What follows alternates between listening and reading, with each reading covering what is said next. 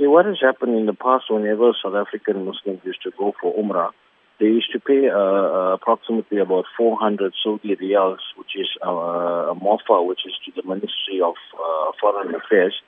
But however, now that has changed, and they've asked us now to those people that have been uh, within the three-year period uh, to the Saudi Arabia, they'll have to pay something like about 2,000 riyals, which comes to, I think, about 8,000 plus minus uh, rands, and thereafter also pay the MOFA, Ministry of Foreign Affairs charges, which is coming to, for example, close to about 9 to 10,000 rand. And this, however, has lost, uh, left the Muslim community in, in a dilemma as to how will they be traveling uh, for, for, for this pilgrimage when the visa cost has been so high. Now, from a perspective of a person traveling, uh, in order for him to buy a package, now he'll alternatively have to have a 10,000 rand in his hand uh, before he goes uh, to this. Just uh, to clarify this, for somebody that has not taken part in the holy pilgrimage in the last three years, they would pay 1,600 rand. And of course, yeah. if you have been in the last three years on pilgrimage, it would now cost you close to 10,000 rand. But what sort of ramifications is this move going to have on tourism in the Saudi kingdom? Someone that has been there for the first time, uh, they, they obviously they are not affected by this now.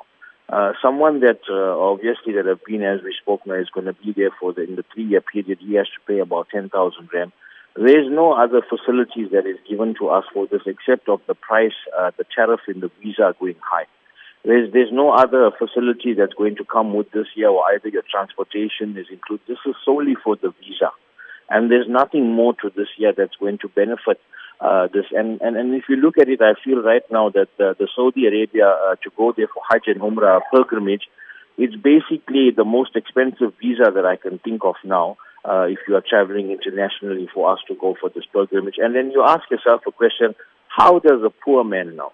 How does he be able to go with this now? Won't you say it is justifiable now that clarity has been drawn in terms of limiting the number of people visiting the holy lands, preventing overcrowding, and limiting the safety hazard around this? They've put a quota for South African Muslims to go for, for Hajj. The quota itself, uh, South Africa was affected by where 8,000 people used to go. Now we're getting 2,000 people to go. People looked at uh, anxiousness to go to the kingdom. If they could not make it for Hajj, they looked at Umrah as an ibadah, as a sunnah to get to go to make umrah.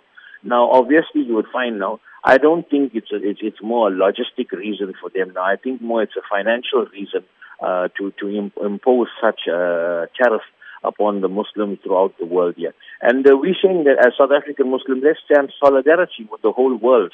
Uh, that the whole world is calling upon this, that it's not something that we, we need to accept.